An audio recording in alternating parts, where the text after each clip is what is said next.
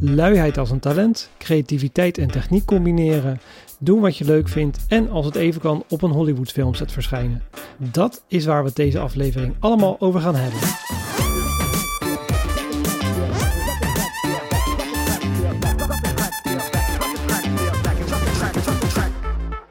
Vriendschap is misschien wel de meest ondergewaardeerde inspiratiebron.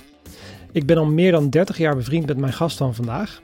Hij werkt niet in de creatieve industrie, maar hij is wel een groot liefhebber van film, muziek en alles wat er achter de schermen gebeurt. En door onze gedeelde interesses is hij daarom bij menig film- en muziekproject van de partij. Reinier en ik hebben best wel een andere manier van denken. En in onze kindertijd vond ik dat soms wel eens lastig. Maar hoe ouder ik word, hoe meer ik die diversiteit ben gaan waarderen als een kwaliteit en een inspiratiebron.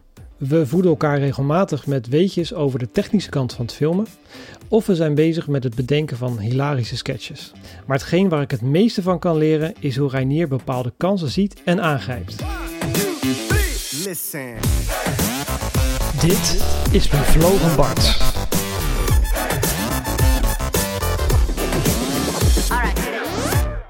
Hey, leuk dat je luistert naar aflevering 4 van Bevlogen Bart, waarin ik vandaag een hele bijzondere gast heb, eh, waarbij de uitdrukking We Go Way Back wel echt volledig terecht is. Eh, welkom Renier. Ja, dankjewel. Wat leuk dat ik in je podcast mag zijn. Nou ja, dat kan ook niet anders, want eh, onze vriendschap gaat al zo ver terug. Ja, dat betekent ook dat jij zo lang al onderdeel van mijn leven bent, om het zo te noemen. Dus ook waar ik heel veel inspiratie vandaan haal. Vandaar uh, dat ik het heel terecht vind dat je hier te gast bent vandaag. Want, nou ja, stel jezelf eerst even voor. Ja, nou, ik ben Renier. We kennen elkaar inderdaad, zoals je al zei, heel lang. Sinds de basisschool eigenlijk al. Ja. ja. De kleuterklas. Uh, grappig detail is dat we precies één dag schelen qua leeftijd. In het dagelijks leven ben ik softwareontwikkelaar. Dat uh, doe ik ook al best lang. Sinds de brugklas heb ik al mijn eerste programma's uh, lopen schrijven. Ja, klopt. Ja, ja. Dat vind ik erg leuk om te doen. Dus ik heb geluk dat ik doe wat ik leuk vind. En daarnaast uh, heb ik nog wat, wat hobby's en passies die we ook gedeeltelijk delen. Nou, zeker. Zoals filmen, muziek maken. En ik heb een vermoeden dat we het daarover gaan hebben vandaag. Dat klopt helemaal. Wij gaan zeker het over al die onderwerpen hebben. En ja, wat ik heel leuk vind is dat jouw manier van denken en jouw levensfilosofie mij heel vaak uh, geïnspireerd heeft. Waar ik heel veel ook van heb kunnen leren. Maar voordat we het daarover gaan hebben. Wij, nou ja, wat je net ook al zei, enorm interesse voor film. En wij hebben ook al regelmatig samen filmopdrachtjes gedaan. Je bent uh, een van mijn go-to cameramannen eigenlijk altijd. Hoe, hoe ben je eigenlijk begonnen met die interesse voor film en, en het filmen zelf? Ja, die interesse was er al van jongs af aan. Met films kijken was ik altijd al geïnteresseerd in hoe films gemaakt werden. Uh, ik wilde ook altijd heel graag de making-of kijken. En dan heb ik dus niet over hoe acteurs elkaar mooie woorden toewensen. Maar vooral, ja, hoe wordt iets gemaakt? Van decor tot licht tot, tot het camerawerk. Ja. Dat vond ik altijd erg interessant. En zelf was ik ook altijd wel blij met een camera in mijn handen. Op vakantie wilde ik ook wel vaak filmen. En had je dan uh, al op jonge leeftijd ook een camera tot je beschikking? Ja, mijn vader had een, een videocamera en die, uh, ja, die wilde ik wel uh, af en toe even inpikken en wat, wat leuke plaatjes schieten. En spreken we dan echt nog over het analoge tijdperk? Uh, jazeker. Dus toen pikte je hem altijd in en toen ben je gewoon... Wat, ben je dan, wat, wat ging je filmen? Nou, ik kan nog één moment herinneren. Dat was, uh, gingen we naar Engeland en waren we ergens uh, bij wat, wat cliffs. En toen was er een, een helikopter die een reddingsactie uitvoerde. En of het een, een, een demonstratie was of een echte reddingsactie, dat weet ik niet eens meer.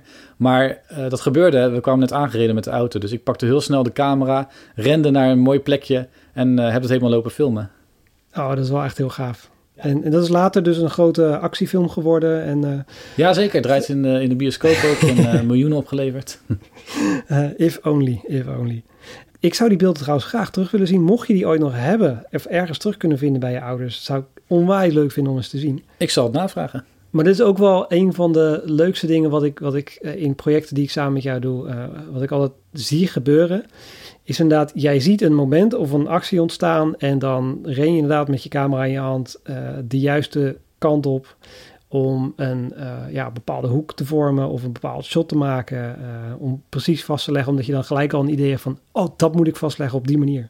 Ja, dat gaat vaak heel spontaan. Ik denk er niet over na. Dat, dat gebeurt gewoon. Ja, ja, en misschien is dat ook wel een deel dus die ervaring door het vele kijken van de behind the scenes dat je dan toch onbewust daar wat van meepikt. Ja, dat zou heel goed kunnen. Ik heb daar nog nooit echt over nagedacht op die manier. Ja, een, een van de leukste voorbeelden wat ik nog wel goed kan herinneren is tijdens een van onze filmprojecten bij uh, de Pro Wrestling Shows, Oh ja. waar ik het in aflevering 1 met Dimitri ook over had- heb gehad. En ik weet nog heel goed dat Dimitri en ik op een gegeven moment jou kwijt waren. Eh, dat wij elkaar een beetje zeg maar zaten te gebaren van, hey shit, waar is Renier nou? En dat ik jou ineens, nou ik wil niet zeggen ergens in de gordijnen zag hangen, maar wel ergens bovenop was gaan klimmen, vlakbij een, eh, een speaker op een podium, om vanaf zo'n hoek precies een onwijs tof shot te maken. En toen we die later gingen terugkijken, nou dat was gewoon het shot dat we ook direct gebruikt hadden, want dat was gewoon gaaf. Ja, ik weet eigenlijk niet wat me bezielde, maar ik ging inderdaad... Er waren twee worstelaars aan het praten en op een podium. En ik denk, ik ga erachter staan. En dan ook en hun in beeld en de ring. En dat bleek inderdaad een leuk shot achteraf. Ja, en dat soort dingen vind ik echt onwijs tof. Ja, dus je bent op, op vroege leeftijd al begonnen met, met filmen. Ik meen mij nog te herinneren dat je ook redelijk snel een digitale spiegelreflexcamera had.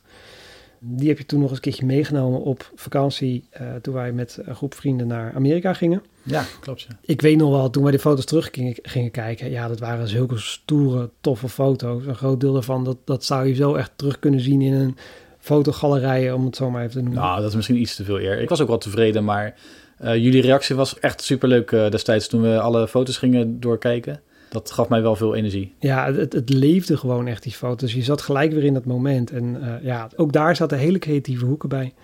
En overigens was dat niet het enige gave aan, nou ja, aan de Amerika-vakantie. Het was natuurlijk sowieso een heel toffe vakantie. Dat was een hele gave vakantie, ja. Maar iets wat daar ook wel heel bijzonder aan was, dat is ook voor mij de eerste en volgens mij de enige keer dat ik dat heb meegemaakt. We zijn heel specifiek naar diverse filmlocaties gegaan. Ja, dat is ook altijd wel een dingetje van me. Dat eh, vind ik gewoon leuk om, om te bezoeken.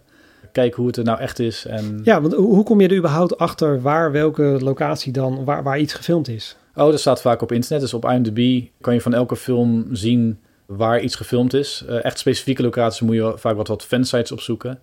Ja, nu doe ik dat niet echt overdreven, maar soms komen wel leuke dingen langs dat je denkt van, nou, daar wil ik wel eens eh, heen. En als het niet te veel moeite kost, eh, ja, dan is het wel leuk om eh, zoiets te bezoeken. Ja, ik kan me nog wel herinneren dat we eh, onder andere op de, bij de voordeur van eh, Dexter uit de serie Dexter eh hebben Ja, dat is niet Dexter's Lab, maar eh, de serie Moordenaar Dexter. Ja, dat was in eh, Miami gefilmd en daar Ja. waren we ook. En ja, die, die huizen, is natuurlijk wel goed gescout door de, door de makers ervan. Dat, eh, dat, het heeft iets bijzonders. En ja, dat, dat was een echt huizencomplex. Dus Ja? we zijn er toch eh, naartoe gereden en heel, heel kort geweest. Ik, zit, ik zit even te denken, welke hebben we nou nog meer gezien? We hadden nog een, een, een scène uit Back to the Future. Hadden we Back to the Future, ja, dat eh, aan het eind van de derde film was een scène, daar, daar zijn we ook geweest. Maar dat was even zoeken. Ja.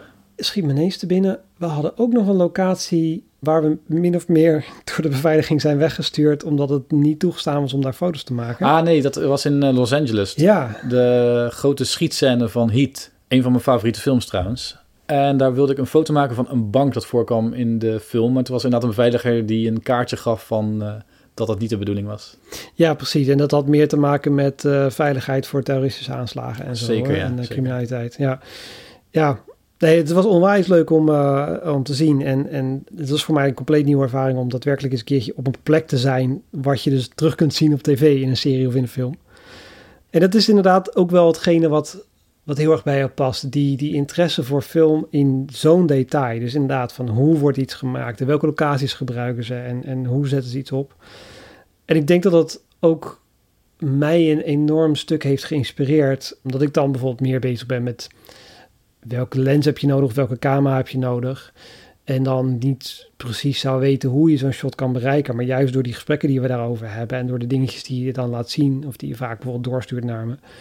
Dan krijg ik ook wel gelijk zin om zoiets na te maken, bijvoorbeeld. Maar dat is ook wel leuk aan eh, onze samenwerking. Dat we dezelfde passie delen. Maar dat we toch allebei net een andere invalshoek hebben. Waarbij we elkaar goed kunnen aanvullen. En ik denk dat het niet alleen ons zet, zeg maar, op het moment dat we zo'n project aan het doen zijn, dat dat heel erg ja, aanstekelijk werkt. Maar juist ook die gesprekken die we dan gewoon samen hebben, weet je, eh, thuis met een biertje op de bank, gewoon kletsen over dingen en, en dingen op internet opzoeken en aan elkaar laten zien. Ik denk ook dat die, al die achtergrondinformatie elke keer wel meespeelt met het eerstvolgende project wat we doen, dat we daarin toch weer eh, inspiratie kunnen halen uit de dingen die we met elkaar gedeeld hebben. Maar los van het stukje filmen en eh, creatief met de camera in je hand rondrennen en ineens op een hele gekke plek staan, waardoor je een heel tof shot hebt. Hebben wij inderdaad nog meer interesses samen? Onder andere ja, interesses voor techniek of ICT. Je, nou ja, je bent natuurlijk ontwikkelaar eh, gewoon van beroep. Dus je zit niet standaard in de, in de filmwereld, in de filmindustrie. Maar je bent privé ook heel veel nog aan het ontwikkelen. Je bent thuis uh, uh, als vrije tijdsbesteding, kruip je weer achter die computer en ben je weer code aan het typen. Maar wel met een heel andere insteek. Ja, klopt. Ik vind het gewoon zo leuk om te doen, dat uh, ontwikkelen. Gewoon programma's maken, erover nadenken. Dus inderdaad, thuis ben ik ook nog bezig met, met eigen programma's. Ja, noem eens een paar dingetjes die je ontwikkeld hebt, die, die heel typerend zijn eigenlijk voor jou. Nou, een van de websites die ik heb gemaakt heeft natuurlijk ook te maken met dat kijken van films of, of series eigenlijk. Ja. Als je veel series kijkt, dan wordt het soms wel eens lastig om bij te houden wat je hebt gezien, welke aflevering je hebt gezien. Dus daarvoor heb ik apptrack.com gemaakt en daarmee kan je je series toevoegen. Uh, en bijhouden welke afleveringen je hebt gezien. En nieuwe seizoenen die uitkomen, worden dan ook op de hoogte gebracht. Ja, super handig. Want ik, ik vergeet ook altijd wat ik al gezien heb en wat niet. En uh, hoe vaak het niet gebeurt is dat je zegt van... joh, heb je het nieuwe seizoen van dit of dat al gezien? Dat ik denk, oh, was daar überhaupt een nieuwe seizoen al aan? Ja, soms hou ik het ook niet altijd meer bij. Ja. En ik weet dat er meerdere sites zijn die precies hetzelfde doen. Maar het leuke van zelf maken is dat elke wens die je hebt, die kan je gewoon implementeren. Ja, gewoon precies helemaal naar eigen smaak. Uh. Ja. ja, en als we het trouwens hebben over, als ik het zo mag noemen, relevante tooltjes die je gemaakt hebt in de projecten met de worstelshows die we gedaan hebben, daar waren wij los van de camera crew ook een beetje een soort van de licht- en geluidstechnici uh, van de avond altijd. En daar heb je ook een onwijs handig toeltje voor gemaakt toen. Ja, klopt. Uh, ik zag dat ze bij die shows muziek gebruikten bij de opkomsten, maar ook video. En die werden volgens mij los van elkaar ingestart. Ja. Um, en toen dacht ik, ja, met een programma kan dat ook wel makkelijker gedaan worden. Dus toen ben ik uh, teamplayer uh, begonnen. Ja, precies. Want eerst ging het letterlijk over dat ze ja, een, een losse laptop hadden voor de videobeelden. En volgens mij er nog een cd-speler met waar de muziek ook op stond. En elke keer moesten ze maar snel even wisselen en een filmpje klaarzetten en dan op enter drukken om het op te starten. Ja, en met zo'n snelle, dynamische show moet je natuurlijk alles onder eigenlijk één druk op de knop moet het klaarstaan. En het was echt zo'n verademing om met Teamplayer te gaan werken. Uh, je kon inderdaad los de video en de audio inladen. Je had een soort van, ja, ik zou bijna zeggen, afstandbedieningje tot je beschikking. Gewoon een paneeltje met vier of acht venstertjes. Waar je gewoon met één druk op de knop kon zeggen, nou, start nu deze in en start nu die in en klaar. Ja, dat was echt, echt heerlijk om mee te werken. En dat is zo praktisch en zo, uh, zo efficiënt dat soort dingen vind ik ook tof, want dat maakt het nog leuker om dit werk te doen eigenlijk. Ja, en ik vind het juist leuk om dat soort dingen te ontwikkelen. Nadenken over een oplossing voor het probleem, in dit geval uh, muziek en video instarten. Maar het mooie is dat ik het kan uitbreiden met meer functionaliteit. Dus elke keer als je denkt van, nou, dit kan nog bij, dat kan nog bij. Dus op een gegeven moment ook dat je teksten op de beamer kan laten zien of uh, ja. een countdown, dat soort dingen. Ja, dat, dat soort dingen vind ik heel tof. En ben ik ook stiekem altijd wel een beetje jaloers op dat je dat zo als ik het even mag chargeren, zo uit je mouw schudt. Uh, je hebt dan zo'n idee en je duikt achter die computer en binnen no time staat er gewoon een wijs tof programmaatje. Ja, nou, het was al een proces natuurlijk van langere tijd, maar uh, de basis was inderdaad wel uh, redelijk snel gemaakt. Ja, ja, onwijs leuk. Hey, en dat is eigenlijk een beetje sowieso jouw filosofie, hè? Alles wat efficiënter kan, simpeler kan, of alles wat je meerdere malen handmatig aan doen bent, kan geautomatiseerd worden, kan in een toeltje gegoten worden.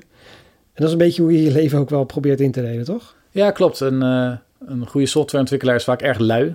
nou, ik ben zeker lui in dat opzicht. Dus als ik een, een, taak meerdere keren moet doen, wat geautomatiseerd kan worden, dan doe ik liever één keer wat meer moeite steken in het automatiseren en daarna pluk ik daar de vruchten van.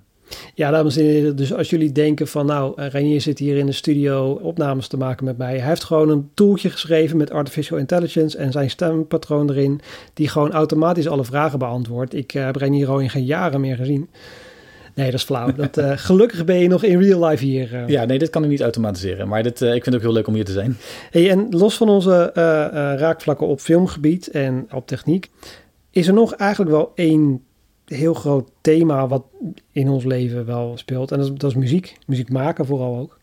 En ik kan me nog wel herinneren dat nou, ik vanaf de basisschool wel al keyboard aan het spelen was. En dat we op de middelbare school in de tijd dat jij begon met programmeren, ik vooral op de computer muziek aan het maken was. Nou ja, muziek, even in alle eerlijkheid. Het was een beetje house muziek, wat echt heel simpel in elkaar zat. Dus ik weet niet of we dat muziek mogen noemen. Nou, er zat toch wel wat leuks tussen. Ja, af en toe had ik uh, mijn goede momenten inderdaad. Maar ook een hele hoop onwijze willekeurige herrie. Maar jij was inderdaad veel eerder met muziek uh, bezig dan ik. ja, en op een bepaald moment uh, zag jij ineens in de band. dat klopt, dat was die paar jaar dat we een beetje elkaar uit het oog verloren. Maar ik wilde, als kind wilde ik al gitaar spelen. Dat leek me altijd erg leuk, maar dat is er nooit echt van gekomen. En op een gegeven moment leerde ik wat vrienden kennen die in een band zaten. Ja. Toen pakte ik gelijk mijn kans om met een beetje hulp van hen ja, ook te beginnen met gitaar spelen. Dus toen kocht ik gewoon een startersetje. Ik kreeg een boek, een leerboek erbij. Uh, maar oefenen, oefenen, oefenen. Ja, ja. Ja, en jij hebt mij toen op een gegeven moment uitgenodigd om ook in de band uh, deel te nemen. Ik dacht dat jij jezelf uitnodigde, maar de details zullen misschien een beetje... Dat, dat, dat, zou best eens kunnen. Ja, ik werd er wel echt, echt zo enthousiast van toen ik dat uh, verhaal van jou hoorde. En ik kan me goed voorstellen dat ik wel gevraagd heb van... Goh, heb je niet een tweede gitarist nodig? Maar goed, ik had vooral ervaring met een beetje keyboard pingelen en nog niet met gitaar spelen. Uh, dus voor mij was jij dan weer degene die mij heeft weten te motiveren om een starter setje te kopen en te gaan spelen. En man, wat was dat begin vervelend. Echt pijn op je vingers van al die snaren. En oh, echt ah, vreselijk. Ja, dat begin, die eerste jaar of twee jaar van gitaar spelen, dat is uh, lastig. Want dan denk je soms van, ah, dat gaat niet lukken, dat, dat leer ik nooit. Ja. Maar het belangrijkste is dat je gewoon blijft oefenen. Dat werd ook door vrienden van me verteld, blijf oefenen. Ja. En het komt vanzelf. Nou, zeker. En ik moet ook zeggen dat voor mij persoonlijk heeft het wel heel erg geschild. Wij maakten, in die band maakten we punk. Of in ieder geval iets wat erop moest lijken. Een beetje punkrockachtig, ja. Ja, punkrock daar speelden we ook heel veel met power chords. Dat is sowieso als je gitaar wil leren spelen en het is allemaal moeilijk. Leer power chords, want dan kan je gelijk 90% eh, van alle punknummers spelen. Nou, precies. En, en ik, ik moet wel zeggen, dat heeft mij heel erg geholpen om door te zetten. Want die open akkoorden en die moeilijke grepen waarbij je je vingers echt gewoon een halve meter uit elkaar moet trekken. En als ik dat vanaf begin af aan had moeten doen, had ik heel snel afgehaakt. En als ik heel snel uh, resultaat zie en dan ook zeker in zo'n band waar ik dan daadwerkelijk een bijdrage kan leveren, dat motiveert wel om te, door te gaan. En daarna pas heb ik eigenlijk de open akkoorden geleerd en wat meer ook de akoestische stijl van spelen. Ja, nou, dat is precies hetzelfde bij mij. Ik had ook later die open akkoorden geleerd. Ja. Ja, het is gewoon veel leuker inderdaad om iets te leren als je dat resultaat merkt. Ik denk dat ik het ook niet zou kunnen als ik het uh, heel pragmatisch en uh, heel netjes zou leren. Dan zou ik er heel snel genoeg van hebben. En in het begin speelde ik, probeerde ik ook vooral nummers die ik kende na te spelen. Wat natuurlijk erg lastig was in het begin. Maar als je maar blijft proberen, dan gaat het steeds beter. Ja, ik, ik ging dan ook wel vaak uh, uh, nummers echt even stukje voor stukje even op pauze zetten. En dan echt heel traag proberen na te spelen. Tot je een beetje de feeling ermee hebt. Terwijl je hoort vaak van een klassieke lesmethode is letterlijk bepaalde akkoorden over en over en over blijven repeteren. Of bepaalde grepen of bepaalde loopjes. Totdat je je repertoire uitbouwt. maar. Ja, het, het zal je ook wel een betere gitarist maken, maar ik heb daar gewoon het geduld niet voor. Nee, ik ook niet. Absoluut niet. Nee. En wat een uitkomst was, god, hoe heet dat programmaatje? Uh, PowerTap. PowerTap, ja. Dat was echt fijn, want dan kon je gewoon eigenlijk met een MIDI-track uh, kon je meespelen en je zag het gewoon voor je neus in tablaturen. Want hey, ook ik ben in dat opzicht heel lui. Bladmuziek, jeetje, dat is wel een dingetje om dat even te leren. Maar tablaturen is het echt super snel en simpel om door te krijgen. Ja. Ja, dat heeft wel onwijs geholpen. Want jij hebt ook alle nummers die je zelf gemaakt hebt, ook helemaal uitgeschreven in PowerTap. Ja, precies, want dan heb je gelijk een referentie. Je kan ook uitprinten, meenemen naar de oefenruimte. En je kan horen hoe het zou moeten klinken. Ja, en dat waren wel voor mij een van de tofste momenten uit de band. Als je dan een nieuw riffje had bedacht. En jongens, wat maak jij toffe riffjes? Dat er dan iets ontstond samen. Dat je dan je begon dan, weet je, nou ja, ik heb even een nieuw riffje, ik wil dat even met jullie delen, kijken hoe het is. Nou, dan speelde je dat riffje. En dan zag je bij iedereen al een bepaalde klik vallen. Dan begon een drummer ineens, oké, speel het nog een keer, dan drum ik even wat overheen. Dan begint de bassist er iets overheen te spelen. En zo ontstond echt ineens een heel nummer, of in ieder geval een heel stuk van een nummer. Ja, dat vond ik zo gaaf, dat soort momenten. Ja, dat is inderdaad een heel leuk proces. Je begint iets in je kamertje, beetje pingelen op je gitaar. En op een gegeven moment breng je naar de oefenruimte. En iedereen die daar zijn eigen input mee geeft, dat is gewoon echt een heel leuk proces. Ja, zeker. Super gaaf. Ja, ja. En ik zit met te bedenken, we hebben daar op een gegeven moment uh, nummers zelf opgenomen ook. Vond ik erg leuk om te doen, ook om met het audio afmixen bezig te zijn. Maar we hebben zelfs wel eens een eigen videoclip in elkaar geknutseld. Ja, dat klopt. Ja. Ik denk niet dat die uh, op dit moment nog voor het uh, openbaar publiek toonbaar kan zijn, wat het ergens is het wel een beetje gênant. Nee, het, het maken was leuker dan, denk ik, het uh, tonen aan de wereld. Ja, precies, precies. Maar het was onwijs gaaf om te doen. En ook daarin zag je wel weer leuke creatieve processen ontstaan. Met, uh, ik weet me toch te herinneren dat op een gegeven moment een camera aan de hals van een gitaar hadden vastge... Klopt, ja, met een, met een lijmklem volgens mij. Ja, weet je, dat soort dingen zijn gewoon onwijs leuk. Uh, het is wel grappig om te zien. Als je terugkijkt naar, naar alles wat we samen hebben gedaan. Het, het is elke keer het thema creativiteit, eh, muziek en film is elke keer waar we opnieuw terugkomen. Ja, dat is toch wel een beetje een rode draad in ons leven. Zeker, want op latere leeftijd, toen we dus inderdaad die worstelshows gingen doen, hebben wij samen nog heel veel muziek gemaakt voor de worstelshows ook. Oh ja, dat klopt. Ja, dat, uh, omdat natuurlijk de muziek die ze gebruikten, daar zat copyright op. Ja. Dus dat was lastig om daar filmpjes van te maken, online te zetten. Dus toen dachten we, nou ja, dan maken we onze eigen muziek. Nou, precies. En dat, dat is wel gaaf dat we dat ook kunnen, zeg maar. En dat we, zeker voor dat soort genres, weet je, en dan gewoon lekker vet zware gitaren erin knallen en een beetje toffe drums eronder zetten. Ja, dat was wel eens leuk om te doen. eh. Ja, zeker, ja. ja. Ja. Als we dan terugkijken naar, naar de dingen die we samen hebben gedaan, is dat het ook vaak wel dus uit meer bestond dan één stukje in zo'n project. Dus als we hebben over de worstelshows, we waren daar niet alleen aan het filmen. We waren daar ook bezig met het, het voor de worstelshow zelf anders te organiseren, door bijvoorbeeld die teamplayer te introduceren of te helpen bij de techniek. We waren de muziek aan het maken voor zo'n show, dus we waren wel met heel veel van die creatieve aspecten bezig. En dat is wel echt heel gaaf, dat we zoveel van het proces dan zeg maar iets, iets, iets leuks in kunnen betekenen. Ja, dat was gewoon uh, puur enthousiasme van onze kant natuurlijk. Ja. En uh, we zagen misschien ook dingen die misschien iets anders konden. Ja. Maar dat is gewoon ja, omdat we het leuk vinden en uh, er ook wel iets van weten. Nou, precies. En, en je merkt ook wel dat zij erg blij waren met de toevoegingen die wij deden met de muziek en met uh, de introfilmpjes. En, ja, zeker, want we hadden allemaal natuurlijk hetzelfde doel om uh, gave shows neer te zetten. Ja, en naast de worstelshows hebben we natuurlijk heel veel andere projecten samen nog gedaan. Als het even terug te denken, de Wheelchair Skills Event samen gedaan. Dat was vooral ook een fysieke uitdaging. Om echt de hele dag achter die dingen aan te rennen. Achter die, uh, ja, nou toen hadden die, uh, die glidecams. En die uh, hou je natuurlijk met één hand vast. Ja, ja. De hele dag. En dat was op een gegeven moment al zwaar. Maar goed, dan gaan wij klagen over zwaar. Terwijl daar mensen een uh, enorme prestatie in de rolstoel neerzetten. Ja, mooi. Ja, god, wat een parcours was dat zeg. Dat is echt zo stoer. Ja, weet je, ik vind dat wel tof. Want aan de ene kant zit je dan inderdaad je eigen helemaal de tandjes te zweten. En krijg je verlamming in je spieren van, van het constant dat ding beet houden. En tegelijkertijd krijg je een boost van de energie als je iemand, nou ja, letterlijk over een trap ziet springen met zijn rolstoel. En nou ja, fantastisch, superleuk. Ja, ja dan vergeet je gewoon even hoe, hoe zwaar het is. Uh. Ja, ja, ja. Ja, wij toffe sfeer ook. En ik zit even te kijken, wat, uh, we hebben nog een keertje inderdaad een paar wat, wat kortere shots gedaan voor uh, bijvoorbeeld een theatervoorstelling. Waarin we de mogelijkheid kregen om mensen gekke dingen te laten doen. Zoals even op volle snelheid in een mini aankomen scheuren en heel stoer uitstappen. Of met, uh, met bloem gooien. Oh ja, ja, dat, ja, dat, film, ja, dat was wel leuk. Uh, ja, het is altijd wel leuk om, uh, om gewoon bezig te zijn met film en Ja. creëren. Ja. En onlangs heb ik jou gevraagd om behind the scenes te maken van een van de filmpjes die ik als een soort van passieprojectje heb gestart. Die helaas nog steeds niet online is wegens uh, coronatoestanden.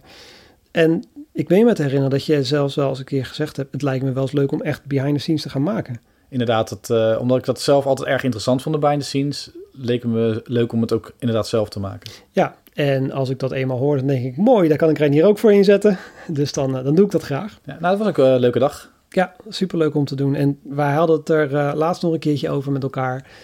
Er is nog nooit een project in, in ieder geval mijn historie geweest die vlekkeloos verliep. Er waren altijd wel uitdagingen, altijd dingen die last minute anders liepen, of dingen die verkeerd gingen, of tijdgebrek, of een lamp die in de flik vloog. Weet je, altijd wel iets. Inderdaad, er ontstonden altijd wel dingen, uh, uitdagingen kan je ze ook noemen. ja. Dat is toch iets waarvan je elke keer denkt van, nou ja, volgende project dat gaat helemaal vlekkeloos, maar dat, dat is het gewoon niet. En uh, dat is iets waar je mee om moet uh, leren gaan. En op zich is het dan ook wel weer leuk om dan de uitdaging aan te gaan, de oplossingen te zoeken. Ja, precies. Ik denk dat er altijd een, een soort van ideale balans is tussen hoeveel uitdagingen krijg je op je bordje tegenover hoeveel oplossingen kun je bedenken en hoeveel tijd heb je ervoor. Uh, wat maakt dat een project inderdaad leuk is of toch wel wat lastiger was. Want de ene keer dan, nou ja, is er een uitdaging. Zoals bijvoorbeeld inderdaad een lamp die uh, in de fik vliegt. En dat los je dan op met een andere lamp of dan maar een ander soort shot. En een andere keer heb je letterlijk tijd tekort en zit je toch op een gegeven moment achter je computer te editen. En denk je van, ah, dat shot had eigenlijk nog anders gemoeten. En ik had eigenlijk dit nog wel opnieuw gewild. Dan alsnog is het leuk als je iets moois kan neerzetten aan het einde.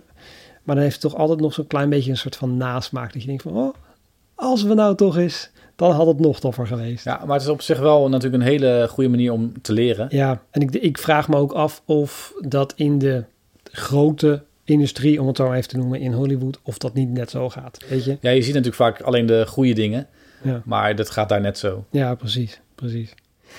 Maar goed, als, het, als we het hebben over of het in de grote wereld of de grote industrie wel zo gaat, iemand die daar toch enigszins iets over kan zeggen, ben jij. Ik denk dat ik weet waar je het over hebben. Ja, want jij bent ooit eens een keertje echt op een uh, echte filmset uh, geweest van een, uh, nou ik mag wel zeggen, een blockbuster, een... Ja, een Hollywoodfilm. Ja. Een Hollywoodfilm, eentje die toch wel flinke tijd in de bioscoop is geweest. Ja. Vertel. Nou, dat is een paar jaar terug. Ik zag een advertentie dat ze figuranten zochten voor een oorlogsfilm. En ik dacht, nou ja, dat lijkt me wel leuk om daaraan mee te doen. Dus ik kwam gewoon ingeschreven met de gedachte van, nou ja, ik word toch niet uitgekozen. Maar tot mijn verbazing werd ik wel uitgekozen. En ik mocht langs om te kijken wat voor rol ik mocht krijgen. En toen had ik dus nog, nog niet door dat die film eigenlijk van mijn favoriete regisseur was. Daar kwam ik daarna achter. Dat was uh, Dunkirk. Ja, en even voor de mensen die uh, niet 1, 2, 3 weten welke regisseur dat was. Oh, dat is Christopher Nolan. Ja, dat is niet echt een kleine naam, hè? Nee, bekend van uh, Inception, Interstellar. Dunkirk dus. En Dunkirk. ja, dus je hebt uh, je bent figurant geweest, dus je hebt een klein rolletje gehad ergens op de achtergrond. Ja, ik uh, was matroos. Uiteindelijk heb ik tien dagen mogen draaien met ze. En daar is uh, anderhalf seconde van overgebleven. maar dat was voor mij sowieso de kerst op de taart hoor. Het, gewoon het, het, meemaken van het hele proces, het filmen. Dat vond ik eigenlijk het allergaast. En dat ik dan nog ook even in beeld mocht, dat, dat was dan wel heel leuk. Ja. Je zal hem niet herkennen. Maar ja, ik, ik weet wie ik was, dus ik kan mezelf wel aanwijzen als het moet. En denk je als er een 4 of misschien 8K versie zou zijn en je zou genoeg inzoomen, zou je dan jezelf zo kunnen herkennen? Nou, het probleem is, het gaat heel snel. Ik denk als je nu het beeld stilzet, dan, dan zou je hem wel herkennen. Het is sowieso in, in IMAX gefilmd, dus dat is een behoorlijk hoge resolutie. ja. Maar het gaat zo snel, het is echt anderhalf seconde. Voor je het door hebt, dan ben ik alweer uit beeld. Dus, ja. Maar inderdaad, ik kan me goed voorstellen dat juist het hele proces, het, het, het zien hoe ze daar op de set uh, bezig zijn met z'n allen en hoe zo'n heel groot team aan specialisten op het gebied van licht, geluid, film, camera, uh, sets, uh, noem het maar op. Om die allemaal aan het werk te zien en te zien hoe dat allemaal eraan toe gaat. Ik denk dat het super boeiend is. Dat was ook echt heel boeiend. Ik, ik kon ook gewoon genieten van die mensen aan het werk te zien. Dan, uh, terwijl anderen gewoon lekker zaten te rusten of ja, niks daaraan doen. Maar ik wilde gewoon kijken wat ze allemaal deden. En wat me opviel is dat het allemaal niet zo strak is als dat ik dacht. Bijvoorbeeld als er technische problemen waren, dan gingen ze even overleggen. Nou, dan doen we gewoon andere scène. Ja, dat, dat kon gewoon. Dat, dat wist ik allemaal niet. Oh, op die manier. Ja, ja. Ja, want uiteindelijk is het natuurlijk wel strak in de zin van hoeveel dagen ze hebben om iets te bereiken. Ja, we, ze hadden volgens mij vier weken in, in Nederland, waarvan drie weken eigenlijk de planning was, dus met één week uitloop. Oh ja, precies. Ja, ja. Met hoeveel figuranten was je tegelijkertijd? Uh, tegelijkertijd, dat scheelde heel erg. Dat was van 30, soms wat meer, soms wat minder. Ik dacht dat er in Nederland totaal 100 figuranten waren die gewoon over de dagen verspreid werden. Oh ja, ja. Ik weet nog, op de eerste dag werd er uh, gevraagd hoe ver je woonde van Urk. Want Urk was zeg maar de, de thuisbasis van de filmset. Achteraf bleek dat te zijn om te vragen wie de volgende dag daarheen kon, die zeg maar het dichtst bij wonen. En toen heb ik gelijk gezegd tegen de assistant director van nou, maakt niet uit hoe ver ik woon. Ik, ik kom hier elke dag naartoe rijden als het moet. Ik wil gewoon zoveel mogelijk meemaken van, van dit. Ja, ja. dat is gelukt, want ik mocht daarna uiteindelijk dus ja, totaal tien dagen mee, uh, meedraaien. Leuk man, leuk. Ja, ik kan me zo voorstellen dat er dan inderdaad, nou ja, van die 30 figuranten er misschien, nou ja, 29, uh, weet ik het wat, gewoon even een beetje uh, zich aan het vervelen zijn of met elkaar aan het kletsen zijn. En dat er dan één figurant rondloopt, genaamd Reinier, die echt zijn ogen uitkijkt en overal echt super geïnteresseerd. Oh, wow, dit is tof, oh, dat is tof. Ja, de grote grijns op zijn gezicht. En dan niet zo fanboy-achtig, maar inderdaad, ik zat wel constant te kijken naar de, de crew. Of de acteurs ook. Superleuk. Heb je ook nog met mensen kunnen praten tussendoor? Ja, met de Hoyte van Hoytema, de DP. Die uh, was op een gegeven moment uh, aan boord. Want ze oh ja, we hebben alles op een schip opgenomen. En toen uh, ja, stonden met dat figurant om hem heen. Uh, hadden een soort van Q&A met hem. Cool. Dus dat is wel leuk. Leuk man. Eén keer kwam ook uh, Nolan zelf op het schip. Dat was wel echt een apart moment. Want we hoorden al dat hij over een kwartier zou aankomen. Dus toen hij daar eenmaal liep, echt iedereen was stil. Dat was zo raar. Dat was echt een... We stonden allemaal... nou, ik weet niet of we allemaal zenuwachtig waren, maar dat was wel... Uh... Alsof de koning aankomt, zeg maar. Uh... Ja, je genoot wel enige respect, ja. ja. Ja, maar dat kan ik me ook wel goed voorstellen. Want hoe vaak gebeurt het nou dat je zo'n grote naam ineens in het echt tegenkomt?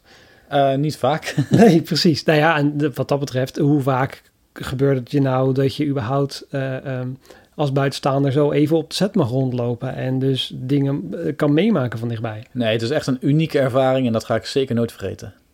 En weet je, dat is denk ik ook wel typerend van jou. En dat vind ik ook juist wel heel inspirerend. Jij grijpt wel bepaalde momenten aan. Dingen, dingen waar ik überhaupt niet bij stilsta. Weet je, je hebt wel heel vaak momenten dat je denkt van... Ja, maar dat wil ik gewoon, dus dat ga ik gewoon doen. En dat creëer ik dan gewoon. En soms inderdaad, nou ja, wat je vertelde bijvoorbeeld over het, het gitaarspelen... moet je daar misschien twintig jaar op wachten. Ehm, maar weet je, überhaupt je in te schrijven als figurant om op zo'n set rond te lopen en mee te maken hoe dat is, zou niet eens in me opkomen. Maar dan denk ik van, hé, hey, ik zie dat gebeuren, de, de kans is er en dat ga ik gewoon doen.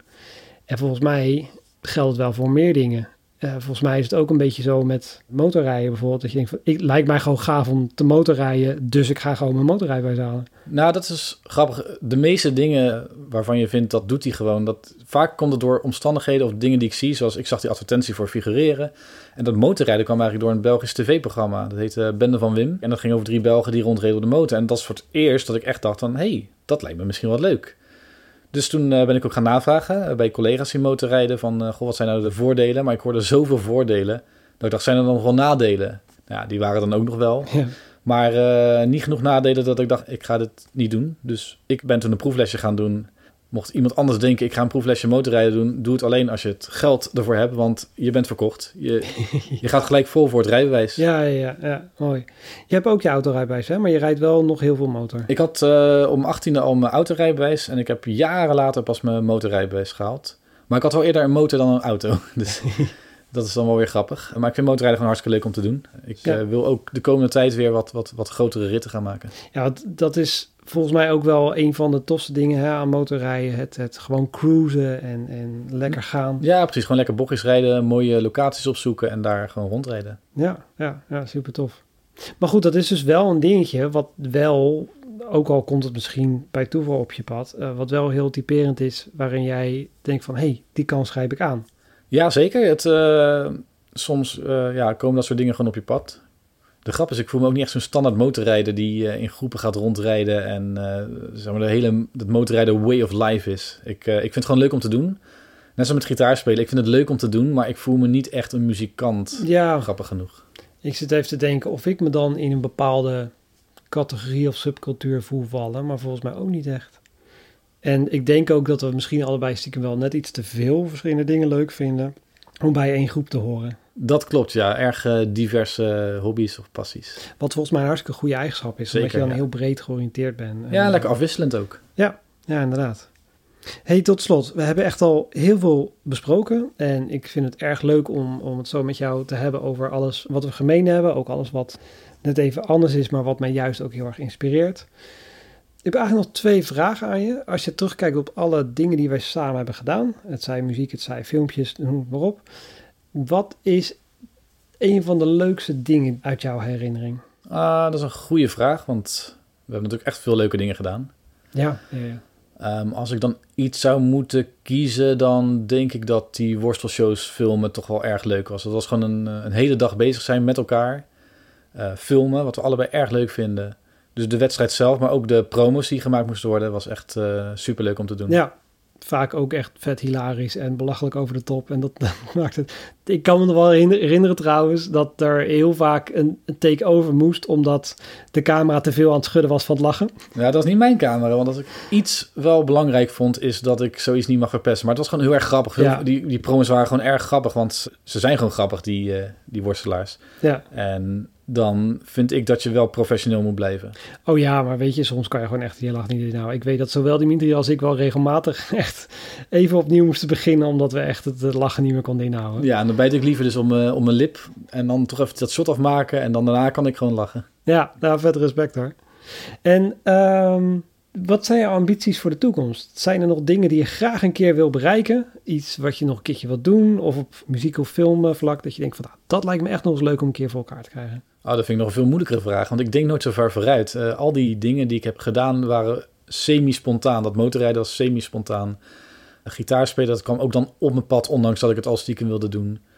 Dus ik, ik kijk altijd... Uh, ik kijk nooit zo ver vooruit. Nou, ik heb het ook niet specifiek over echt toekomstplannen, maar meer zoiets van een, nou ja, een droom klinkt ook weer zo groot misschien, maar gewoon iets waarvan je denkt van, ja, dat lijkt me nou echt nog eens leuk als het op mijn pad komt of als daar een kans voor is, lijkt me eens leuk om te doen. Ja, dan denk je toch wel ergens iets van een, uh, of een documentaire maken of een making-of maken. Ik hoef niet zozeer zelf een film te maken met script. Ik bedoel, ik vind het wel leuk om te filmen, maar meer uh, het proces eromheen vastleggen. Dat vind ik wel, lijkt me wel iets. Oh, dat lijkt me ook heel gaaf om, uh, om aan mee te werken. En schiet mij te binnen, wat wij wel al vaak besproken hebben, maar nog nooit tot uiting hebben gebracht, zijn de sketches. Ja, de sketches, ja. Ja, het lijkt mij nog steeds leuk om dat een keertje tot werkelijkheid uh, te gaan omtoveren. Ja, we blijven maar uitstellen. Hè? ja, is het ook. En uh, deels gewoon omdat er te weinig tijd is in een dag en te weinig dagen in een week. Anderzijds, dat heeft natuurlijk ook wel met prioriteiten te maken. En het vinden van bijvoorbeeld de juiste acteurs. En uh, zo kunnen we heel lang praten over wat er allemaal niet lukt. Maar uiteindelijk ben ik het met je eens. We moeten wel eens een keertje die stappen gaan maken. Want het lijkt me heel leuk om gewoon een reeks aan, aan sketches en flauwe grappen uh, als filmpjes te maken. Ja, en al, al worden de filmpjes niks, dan hebben we in ieder geval nog een leuke dag gehad. Nou, precies. Want dat, dat ben ik volledig met je eens wat je net ook zei. Het hele proces, het opbouwen, het, het doen, het, het filmen, het vastleggen, het uh, uh, creatieve eromheen is minstens net zo waardevol als het uiteindelijke resultaat. En het klinkt ook wel weer gelijk een, een beetje een soort van filosofisch van de weg er naartoe is net zo belangrijk als de bestemming. Maar goed, we zijn geen filosofie-podcast, dus uh, die kant ga ik even niet op. Nee, maar het klopt ja. wel. En dat is niet iets wat je gelijk beseft natuurlijk. Maar achteraf kijk je terug en denk je, ja, dat, dat, gewoon, dat hele proces was gewoon erg leuk. Zeker, zeker. En ik denk ook dat het wel een dingetje is waar je heel snel al wel heel bewust van moet zijn om door te gaan ergens mee. Omdat je anders heel erg blijft hangen. Het is niet goed genoeg, dus ik maak maar geen filmpjes meer bijvoorbeeld. Ja, het perfectionisme is iets dat we allebei uh, wel hebben. Dat is best wel irritant, want het is nooit, het is nooit perfect. Het kan ook nooit perfect zijn. Ja, ja. Maar je wilt het wel en je probeert elke keer maar iets bij te schaven totdat het zogenaamd perfect is. Ja, en ik denk dat we daarin wel hebben geleerd dat het vooral een goede motivator kan zijn om de volgende keer weer een stapje beter te worden. Maar dat je moet oppassen dat het inderdaad niet een, een, een, rem gaat worden om dan maar ergens niet aan te beginnen of om het niet af te maken, want het is niet perfect genoeg. En inderdaad, ik heb op een gegeven moment nog een keertje bedacht, dit filmpje wat ik nu ga maken, dat wordt echt een perfecte filmpje. Ik heb licht, ik heb geluid, ik heb de set, ik heb alles dit kan gewoon niet meer fout gaan. En uiteindelijk achteraf zijn er of door tijdgebrek uh, zijn er shots die ontbraken, of was het licht net niet goed genoeg, of uh, heb ik tijdens het filmen niet goed gelet op een achtergrondstukje, of weet ik het wat. Ja, weet je, dat, dat zal altijd blijven. Ja, en de grap is de zogenaamde fouten die je ziet in je eigen werk. De anderen zien dat niet. Mm, Waarvan ja. je zegt van ja, dat had ik net dat anders gewild of net wat beter. Maar dat, dat hebben mensen niet door, want die kijken gewoon naar een, een leuk product. Ja, eens. eens. Dus uh, misschien zijn we soms ook gewoon te streng op onszelf. Zeker, zeker. Maar ik denk wel dat het goed is dat we uh, elkaar daarin wel ook weer kunnen motiveren. Zeker, dus uh, gewoon feedback blijven geven. Ja, precies. Ja. Overigens, nou dat je dat zo zegt, dat waardeer ik enorm aan je. Jij kan heel oprecht, eerlijk en respectvol feedback geven en mij wijzen op dingen die ik soms misschien onhandig doe of, of anders had kunnen doen. En daardoor kan ik heel erg groeien en heel erg leren. Dat vind ik zelf altijd een hele belangrijke eigenschap. Uh, dus dank je wel daarvoor. Graag gedaan. Ik vind het leuk om kritiek te leveren. leuk om je af te zeiken. nee, dat, uh, maar zo werkt dat niet. Het, overigens, qua humor zeker. Daar uh, zijn we echt wel van om elkaar af en toe eventjes een beetje te plagen. Ja, maar dat is gewoon leuk en dat hoort er gewoon een beetje bij. Als het maar respectvol gebeurt, dan kunnen we lekker plagen. Nou, precies, precies. hey, en tot slot wilde ik toch enigszins wat diepzinnig filosofisch afsluiten. Um, wat zou je de luisteraars nog mee willen geven? Um, nou, Op zich, ehm, het is iets niet wat ik bewust heb gedaan, maar die, die vaardigheden die ik eh, heb geleerd, zoals gitaar spelen, zoals motorrijden. En een paar jaar geleden ben ik begonnen met uh, Chinees leren. Ja. Ja, het zijn niet dat ik bewust zeg van ik ga nu dingen leren, maar ik merk dat ik gewoon elke paar jaar behoefte heb om een, een vaardigheid te leren. En ik hoop gewoon dat de luisteraar ook iets kan vinden om te leren, om een vaardigheid op te doen. Want daarmee groeien, daarmee ontwikkel je jezelf. Uh, ik denk dat het erg nuttig is. Ja, nou, helemaal mee eens. 100% mee eens. Daar sluit ik me echt uh, bij, bij, aan. Ik denk dat uh, jezelf ontwikkelen en groeien, dat dat gewoon een hele belangrijke de rode draad in je leven moet zijn. Dat zorgt ervoor dat je een beter mens wordt, dat je nieuwe inzichten hebt, dat je gemotiveerd blijft. Ja, super. En dat is ook wel hetgene wat mij heel erg inspireert aan jou. Dat ik kan heel erg van jou leren. Ik zie dat jij nieuwe dingen leert, wat mij weer inspireert. Ja, want ik leer ook echt ontzettend veel van jou. Want wat jij allemaal opzoekt over filmtechnieken of over belichting, dan kan ik echt heel veel van jou weer leren. Ja, en dat is alleen maar gaaf dat we zo elkaar blijven uh, inspireren met dingen. Ja. Dus ja, niet zo gek dat we al zo lang vrienden zijn ook, denk ik dan. Nee, zeker niet, nee. Hey Reinier, enorm gaaf dat je er was. En superleuk om uh, je verhaal te delen hier uh, in mijn podcast. Ja, graag gedaan. Bedankt voor de uitnodiging. Ik vond het erg leuk. Ja, super tof. En we gaan zeker in de toekomst nog heel veel leuke projecten samen doen. Zeker, ja. En heel veel avonden gezellig kletsen over allerlei dingen rondom filmen en uh, noem maar, maar op. dus daar kijk ik nu al erg naar uit. Ja, zeker. Ik heb echt zin in de toekomst. Hey, dankjewel. En mochten mensen jou nou willen opzoeken, waar kunnen ze jou vinden?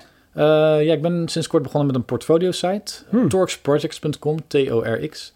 En ja, daar probeer ik nu een beetje al mijn projecten onder te scharen. Dus uh, niet alleen mijn websiteprojecten, maar uh, hopelijk ook video's. Ja, ik ga hem zeker ook eventjes op mijn website storyboard.nl slash podcast. Ga ik hem ook eventjes al jouw informatie delen. En daar kunnen mensen ook link naar jouw portfolio vinden. Hey, dankjewel. En ik hoop dat onze luisteraars ook erg geïnspireerd zijn geraakt van jouw verhaal. Ja, dat hoop ik ook, ja. En daarmee zijn we alweer aan het einde gekomen van deze aflevering van Bevlogen Bart. Dankjewel voor het luisteren. En ik wil iedereen ook nog enorm bedanken voor de steun die ik de afgelopen periode heb ontvangen. Ik ben in ieder geval erg blij dat ik weer een aflevering heb kunnen maken. Check storyboard.nl slash podcast voor alle afleveringen en natuurlijk voor de link naar Reinier zijn portfolio. Dankjewel voor het luisteren en tot de volgende keer.